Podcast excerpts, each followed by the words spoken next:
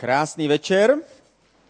Vítejte opět na palubě a díky za odvahu, že jste sem dorazili, eh, protože tenhle měsíc, tyhle tři neděle mluvíme na celkem takové ošidná témata. Mluvíme o sexu. Minulou neděli jsme mluvili o tom, kde eh, sex, kam sex patří, co sex a vztahy a kam vlastně v našem životě, do kterého šuplíku ho máme máme umístit. Eh, dneska budeme mluvit o tom, eh, ten, to, ten název toho dnešního tématu je neslušný návrh a jiný, jinak by se to dalo nazvat eh, o věrnosti. Mluvíme o tom, jak je pro Boha důležité, abychom zůstali být věrní tomu, kterého jsme si zamilovali.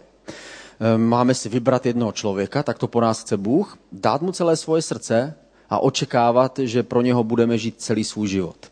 Já zrovna zanedlouho eh, oslavím 17 let, co jsem vstoupil do manželství a nejsem v tom sám, je v tom se mnou ještě jedna žena.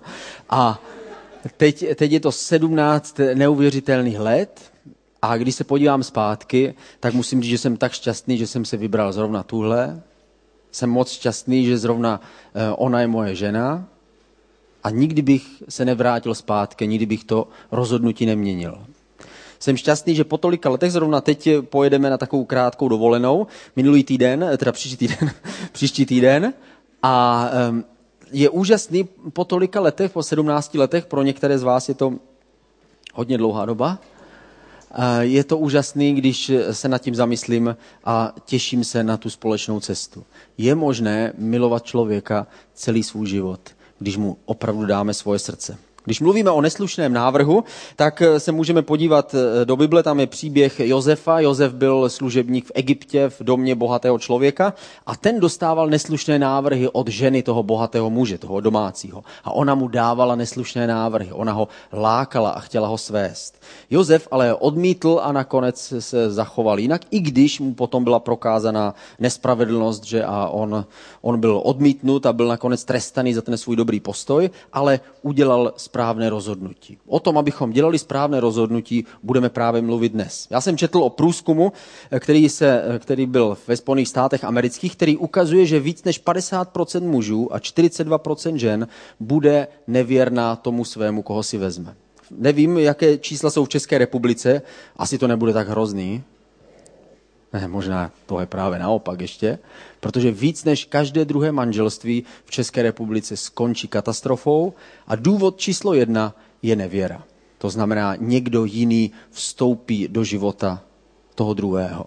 Nikdo nebo většina lidí nezačíná vztah nebo manželství s tím, že plánují, jak jednoho dne toho druhého zradí, opustí a rozbí všechno, co společně dneska plánují. Když se podíváme na to, co říká Bůh, tak pojďme se podívat na první verše. Je, je to z Exodus, eh, to je druhá Možíšova, 20. kapitola. A je to vlastně část desatera. To je to první slovo. To jsme tady chtěli vystavit, ale nikdo by sem asi nepřišel. Druhý verš je z listu Židům, 13. kapitola. Manželství, ať si všichni váží a manželské lože, ať je bez poskvrny. Vždyť smilníky a cizoložníky čeká boží soud. Když se podíváme na desatero, tak v desateru jsou zhrnuty ty základní věci. Člověk má milovat Boha, nemá zabíjet, že? nemá krást. A jedna z věcí, která, jsou pro Boha, pro, která je pro Boha důležitá, je věrnost. Být věrný a nezradit někoho, koho mám rád. Bůh si velmi váží toho, když ze svého vlastního srdce milujeme někoho jiného a chceme mu být věrní celý život. Jak jsem říkal, většina lidí neplánuje to, že by chtěli teda toho druhého podvést a zradit a zničit všechno to, co společně plánují a budují. A přesto se to stává znova a znova. Jak se to může stát? Pojďme se podívat na takové kroky, které vedou k nevěře. První krok, eh, který může vést k nevěře, je, když příliš moc času trávíme s někým, kdo není náš manžel a je to ten, eh, toho opačného sexu. Znamená to, že s ním trávíme příliš mnoho chvil a příliš mnoho času. Já jsem slyšel příklad, eh, jeden, jeden muž, který měl děti a, a manželku, řekl, já mám přítelkyni, řekl svoji ženě, ale já s ní nežiju ani nespím, pouze spolu chodíme do kina a na výlety a občas si spolu sedneme na kávu a povídáme si.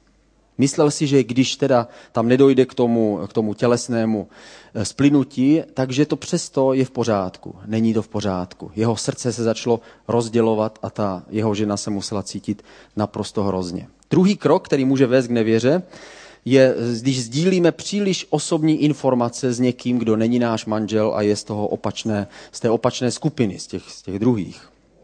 Já jsem slyšel dokonce příklad, příběh, hrozný příběh z církve, kdy jedna žena dělala poradenství a byl to manželský pár, který měl přijít eh, na poradenství, který měl získat nějaké rady, měli nějakou krizi. A tahle žena, tahle křesťanka udělala chybu a setkala se pouze s tím mužem. A ten muž řekl, jak ta žena je hrozná, jo, čemu by se dalo věřit, ale začal, začal s ní sdílet, co všechno mu chybí a jak vlastně se cítí v tom vztahu ne, že nám to tam rozbijou, jako všechno.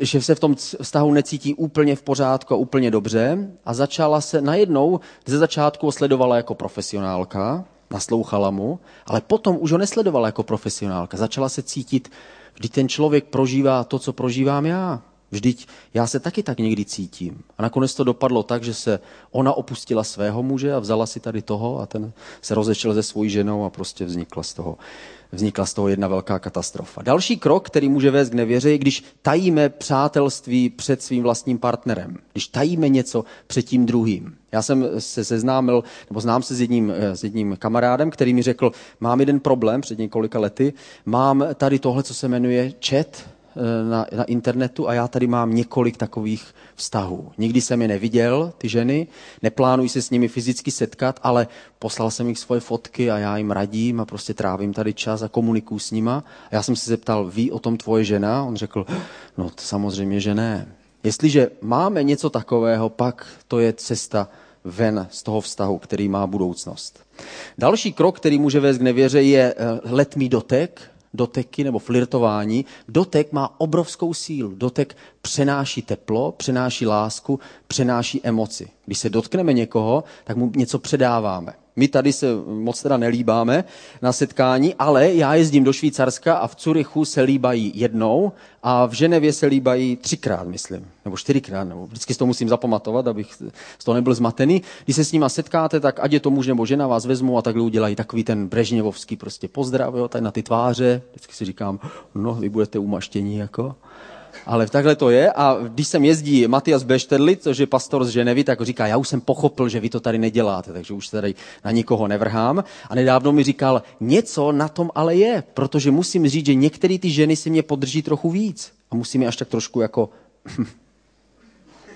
Doteky dokáží, dokáží dělat zázraky a přenášet emoce.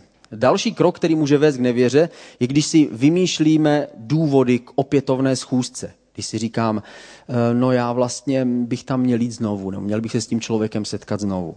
Někdy to není v pořádku setkat se s tím člověkem znovu. Někdy bychom měli utéct před tím člověkem. Někdy někdo na nás může připravit takovou past. Já jsem slyšel o člověku, na kterého někdo jiný připravil takovou past a byla to, byla to žena, žena, která řekla, já potřebuji pomoc duchovně, ale ve skutečnosti nepoch, nechtěla pomoc duchovně, ve skutečnosti chtěla něco jiného, svedla otce od rodiny a dopadlo to katastrofálně. Během pár měsíců od něj odešla, ale jeho manželství už bylo v troskách. Jeho, jeho manželství neskončilo dobře. Takže vždycky, když se setkáme s někým opětovně, musíme se ptát, jestli je to správný, správný důvod. Když se teda zeptáme, dobře, když se to může stát, je totiž něco v nás, co nás může porazit. Je v nás nějaká síla. Některé emoce, láska, když se dostane do pohybu, už nezná bratra, sestru, matku, otce, už se neptá. Jakmile náš lásky plný cit se dostane do nějakého chodu, už naše brýle jsou nasazeny a už směřujeme za tím svým cílem. Jak se teda máme chránit, aby se nám to nestalo? Já vím, že tohle je téma možná víc pro ty, kteří jsou v manželství, ale Myslím si, že naprostou většinu vás to čeká a doufám, že si z toho něco můžete vzít. Na prvním místě, jak se můžeme chránit, je zásadně snížíme riziko toho, abychom se nevystavili pokušení a nešli příliš daleko. K tomu je verš z přísloví, pátá kapitola, 8. až 10. verš. Tady se mluví o svůdkyni nebo o, o ženě, která se snaží odvést muže. Daleko od ní, ať vede tvá cesta k jejímu vchodu chraň se přiblížit. Svou důstojnost jinak necháš druhým. Z tvého úsilí budou žít jiní. Tvá dřina skončí v době cizího. Tady z tohle místa vychází jasně, že když my se necháme své z té správné cesty, vstoupíme do vztahu, který není správný, potom riskujeme, že všechno to, co máme, všechno to, pro co jsme žili, bude narušeno a bude zničeno. Naše rodina, moje děti, moje pověst, moji přátelé, všechno to, co jsem budoval tak dlouho, může během krátké chvilky být zničeno. A tady se Bůh ptá, proč by se to mělo stát? Proč bys měl se nechat takhle svést, takhle podvést? Nejhorší příběh, který v Bibli máme, je král David. Král David byl mocný král a nejslavnější izraelský monarcha. Byl to, Bůh, byl to člověk, o kterém Bůh řekl, že takové srdce by chtěl mít v každém člověku. Byl to někdo, kdo miloval Boha a nebál se ho následovat za každé situace. A přesto tenhle David udělal chybu. Eh, jednoho dne buď, těch, buď té práce měl příliš moc a byl přepracovaný, takže musel zůstat doma, anebo naopak neměl zrovna žádnou práci. Pro muže obě dvě možnosti jsou eh, kritické. Jakmile muž má příliš mnoho práce a je příliš moc unavený, vrací se často až o půlnoci domů, tak riskuje, že ho přemůže nějaká slabost, která je v něm. Naopak, Zase, když má málo práce a nemá co dělat, tak naopak riskuje, že se začne zabývat hloupostma, které, kterými by se jinak nezabýval. Zrovna nedávno jsem mluvil s jedním člověkem, který je velmi schopný manažer, zůstal bez práce a najednou začal řešit věci, které byly naprosto zbytečné. Naprosto zbytečné. Stejně jako David. David byl pravděpodobně přepracovaný a nejel do bitvy, do které měl jet. A nebo naopak si říkal, už toho mám dost, prostě si takhle dám takový lehárko. V každém případě něco nebylo v pořádku. Najednou si zapl špatný program na televizi, začínal XX nebo nějak tak, nebo nevím, nebo otevřel prostě okno a když se vyklonil z okna, podíval se k sousedům, viděl, že se tam umývá stará babička. A řekl, fuj, to jsem rád, že mám prostě krásnou ženu. Ale pak se to vyměnilo, jo, přišel další zákazník do té venkovní koupelny a najednou tam přišla žena kytarového profilu, a jmenovala se Batšeba. Když ji uviděl, eh, když ji uviděl, byla ještě krásnější než tady na tom obrázku, když ji uviděl, protože on ji viděl celou, jo, když to my vidíme pouze jako z pochopitelných důvodů. A když ji uviděl, tak eh, něco v něm řeklo, o díky bože, že, si, že ty stvoříš takovou krásu. Jo. Ale pak o té kráse přemýšlel příliš moc dlouho a nezůstal jenom tady u toho hledíku a nepokračoval dál, ale nakonec to dopadlo katastrofálně, že přivedl si, nechal si přivést Bačebu do svého, do svého domu, zřešil s ní, nechal zavraždit jeho manžela a tak dále a byla to katastrofa. Od toho okamžiku se rýsuje něco, čemu se říká Davidův pád. Od tohohle okamžiku, od téhle události už Davidův život nejde směrem nahoru, ale pomalu padá dolů. Sice ještě pořád občas vítězí, ještě pořád je hodně vysoko, protože to daleko s Bohem dotáhl, ale pomalu jeho život začíná padat dolů. Když má muž příliš práce nebo příliš málo práce, je to špatně. Muž totiž dokáže přemýšlet pouze nad jednou nebo dvěma věcma. Proto je to nebezpečné mu žádnou práci nedát, protože pak přemýšlí jenom o té druhé věci. Nevím, jaké zrovna, ale já jsem poslouchal um, amerického pastora, který se jmenuje Craig Greshel, který má velkou církev uh, a ve Spojených státech a on dává takové jednoduché čtyři rady.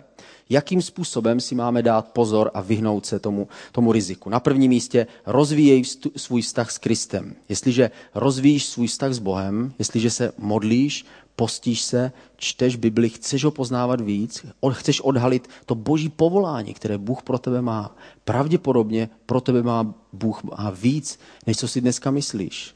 A má ještě další a větší skutky, které máš vykonat. A ještě jiné lidi máš potkat a ovlivnit je pro Ježíše. Jestliže někdo rozvíjí svůj vztah s Kristem, nemá čas na blbosti kterého rozptilují. Druhou radu, kterou nám dává, nebuď příliš moc o samotě s, s člověkem jiného pohlaví. Ne, nemysli si, že ty jsi ten, který vždycky všechno dokáže zvládnout. Nemysleme si, že v nás není ta síla, té emoce, která nás dokáže přemoct. Třetí rada, přátel se s těmi, kdo mají dobré manželství. Jestliže se obklopíš jenom těmi, kteří mají eh, hrozné zkušenosti, tak se s nimi nemusíš, nemusíš se stát jako oni a přesto trošičku začneš přemýšlet jinak. A stejně tak, když se obklopíš lidmi, kteří žijí správně, tak jak chceš, tak zase tě to trošičku ovlivní směrem k ním. Prostě my jsme už takoví. Jaké lidi máme kolem sebe, to nás trochu anebo hodně ovlivní. Někdy hodně, někdy trochu, ale v každém případě nás to vždycky táhne na tu jejich stranu. Proto je dobré mít aspoň nějaké přátele, kteří žijí správným způsobem a kteří mají manželství, jaké by si sám představoval. Jestliže někdo zvládne žít v manželství 10, 20, 30 let, pak to znamená, že tyhle lidi se naučili, co to je pokora, naučili se, co to znamená oběť, co to znamená zapřít sám sebe, co to znamená opravdová láska. A možná, že nejsou dokonalí, ale přesto je tam něco, co se od nich můžeme naučit. Čtvrtou radu, kterou dává, kdyby něco vznikalo, kdyby vznikla nějaká ta jiskra, která ví, že vznikla na špatném místě, řekni o tom někomu dalšímu, řekni o tom svému příteli. Nenechej, nenechávej to jenom pro sebe, protože ta věc začne žít svým vlastním životem. Ať se nedostane dál, než si myslíš, že je to správné. A pak tě strhne ten prout a už není zastavení. Druhý bod, takže první bod byl zásadně se snažíme snížit riziko, abychom nešli na, na špatnou cestu. Na druhém místě investuj do svého manželství. Já vím, že možná, že ještě žádného manžela nemáš, ale možná, že už tady teď sedí. Nebo ta manželka. Zkus se podívat kolem sebe. Já vím, že teď špatně vidět, ale říkám ti, pro nás muže je to dobře. Když mě si brala moje žena, tak jsem nebyl tak krásný. Jo? A skvělý jako dneska. Ne, ne, ne. A tak stejně ty musíš přemýšlet, že ty ho prostě přetvoříš. Aspoň zvenčí teda jako. Pojďme se podívat do přísloví 5. kapitola 18. až 20. verš. Požehnané ať je tvé zřídlo, v manželce svého mládí potěšení měj. Ta milostná laň, ta přelíbezná srna, jejími ňadry se stále opájejí, v její milování se věčně utápějí. Proč by se synu utápěl v cizí ženě? Proč bys měl spočívat v náručí svůdkyně? Tady je psáno o tom, že máme mít jednoho člověka, se kterým totálně splyneme. Máme mít jednoho člověka, kterému dáme svoje srdce, svoje zkušenosti, sami sebe a stáváme se jedno s ním. V určitý okamžik si říkáme, vybrali jsme si dobře a pak říkáme, ano, určitě jsme si vybrali dobře. Protože naše láska není jenom o tom, že si vybereme dobře, naše láska je o tom, že se učíme dávat a přijímat. Máme čtyři jednoduché, jednoduché rady. Věnuj druhému svůj čas. Tak jako jsem předtím říkal, že nebezpečí je, když věnujeme čas někomu jinému, tak naopak, když věnujeme čas někomu, kdo je pro nás hodně důležitý, tak nemusíme se divit a ta láska je znova a znova roznícená. Jestliže najdeme ochotu, najdeme, najdeme dobrou vůli, najdeme lásku k tomu druhému a věnujeme mu víc času, potom se nám to vždycky vrátí. Tohle platí zvlášť pro nás muže, kteří, mají, eh, kteří jsou schopni myslet na jednu až dvě věci. Takže my potřebujeme dostat lásku do svého časového harmonogramu. Potřebujeme pochopit, že to je důležité, že nejsou všichni lidi, kteří potřebují pouze 20 hodin denně klikat do počítače a počítat čísla a pak jít domů spát, ale že jsou i jiní lidé, kteří mají emoce, kteří potřebují sdílet. My, řík, my muži říkáme, ale to už jsem slyšel, co mi říkáš. Proč o tom mluvíme znova? O tom budeš mluvit 50 let, pořád dokola. Druhá rada, tvým posláním je štěstí toho druhého. Tohle si musíme uvědomit. My, když jsme jeli na svatební cestu s mojí ženou, tak uh, jsme si vzali jednu knihu o manželství a tyhle knihy o manželství mi dávají opravdu zabrat. Uh, ty souvětí jsou dlouhý na třetinu stránky většinou, takže já, když začnu číst to, tu souvětí, tak už jsem zapomněl, co bylo na začátku. Takže my jsme četli knihu od Larryho Kraba, která se jmenuje eh, Manželství je vztah a řeknu vám, že to pro mě nebylo vůbec jednoduché eh, porozumět tady těm vztahovým prostě záležitostem a tak dále, udržet vůbec pozornost v tom, ale zapamatoval jsem si jenom jednu věc. A ta věc je, jednoho dne se postavím před Boha a Bůh se mě zeptá, Jirko, jak se postaral o moji dceru, kterou jsem ti dal za ženu? Byla šťastná? A já budu muset odpovědět. Doufám, že jsem si zapamatoval tu správnou věc. Já si myslím, že jsem si vytáhl to nejlepší. Protože v tomto spočívá. Naším posláním a tvým posláním není nalézt štěstí tady na, na zemi, ale nalézt někoho, koho učiní šťastným. Naše štěstí je Bůh a pak přijímáme a dáváme štěstí.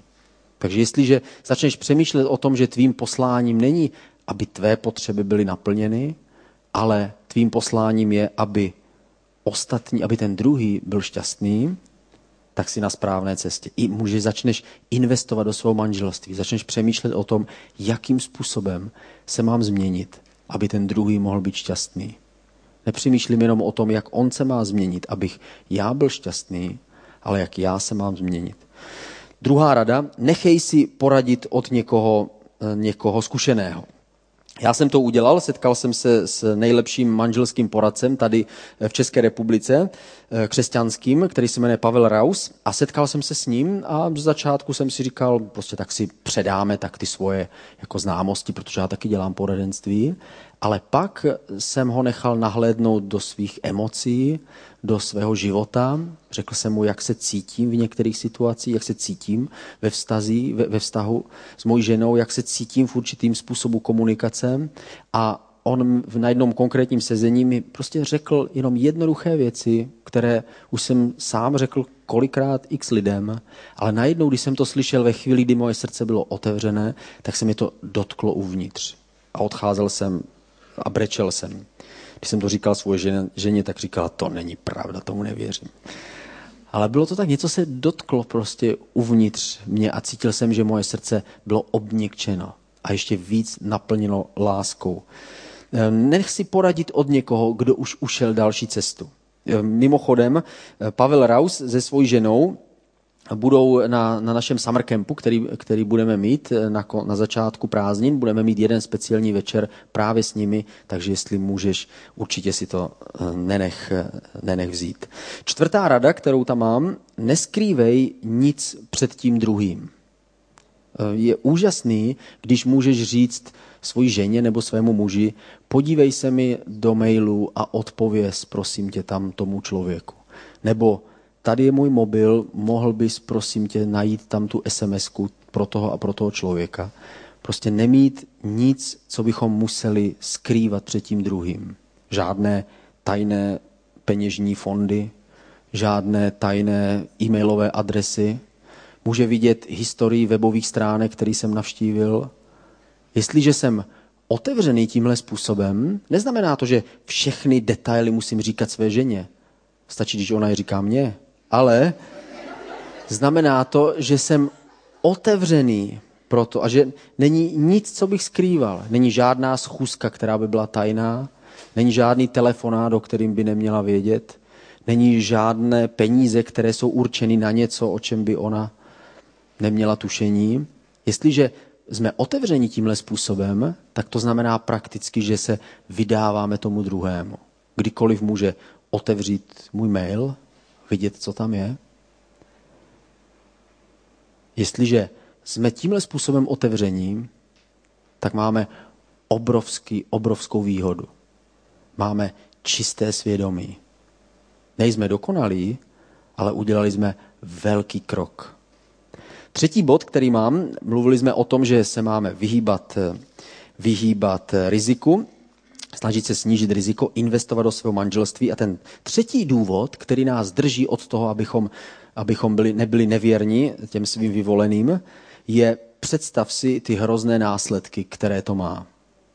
Ta představa, eh, že díky mojí nevěře já zradím člověka, který mě miloval, rozbiju to, co jsem stavěl, zničím důvěru svých dětí, udělám obrovskou ránu do svého vlastního srdce a minimálně do jednoho dalšího a možná, že ještě do dalších, je něco, co si potřebujeme občas představit. Když se podíváme na verš z přísloví 5. kapitoly, 3. až 5. verš, tady napsáno, rty svůdkyně sice oplývají medem, její ústa jsou jemná nad olej, pak ale zhořkne jako peliněk. Jak dvojsečný meč se zabodne, její nohy míří k hlubinám smrti a její kroky vedou do pekel. Co ztratíš tím, když se vydáš na takovou cestu nevěrnosti? Na prvním místě přijdeš o svůj duchovní život. Je těžké být nevěrný a dělat ránu a zradu někoho, kdo ti, někomu, kdo ti důvěřoval, zabíjet jeho city a jeho emoce a je celý jeho život a celou jeho budoucnost a zároveň přijít s úsměvem k Bohu a říct mu, miluju tě, je to úžasný, že mám čisté srdce. Je to velice, velice obtížné se s takovou věcí vyrovnat. Trvá to jeden až tři roky, než se člověk spamatuje z něčeho tak zásadního, jako je rozvod. Rozvod, roztržení, nevěra je něco velmi negativního pro náš duchovní život. Většina lidí se nespamatuje tady z téhle změny. Ztratí svůj duchovní život. Přijde o důvěru v Boha. Není to proto, že by Bůh se změnil, je to proto, že oni se vědomně vydají na nějakou cestu. Máme pouze dvě možnosti. A to je změnit se, když děláme něco špatně a tím se očistí naše srdce, anebo zatvrdit svoje srdce. Ale čím víc zatvrzujeme svoje srdce, tím víc, tím méně Boha potřebujeme. Na co potřebuju Boha a slyšet jeho rady, když stejně se jimi ne, nechci v žádném případě zabývat a nechci se jimi nechat vést. Čím více zatvrzuje naše srdce, tím víc jsme obráceni směrem dovnitř. Čím, zmi, čím víc jsme obráceni do sebe, tím víc žijeme podle slabostí, které ve svém životě máme.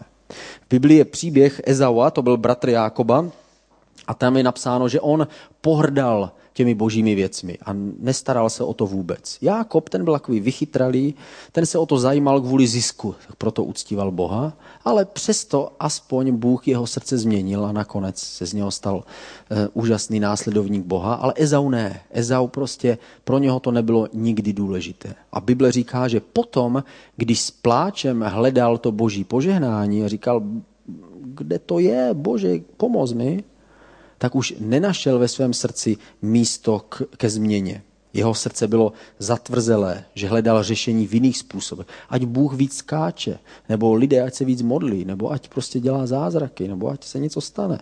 Ale já nejsem ochotný se změnit.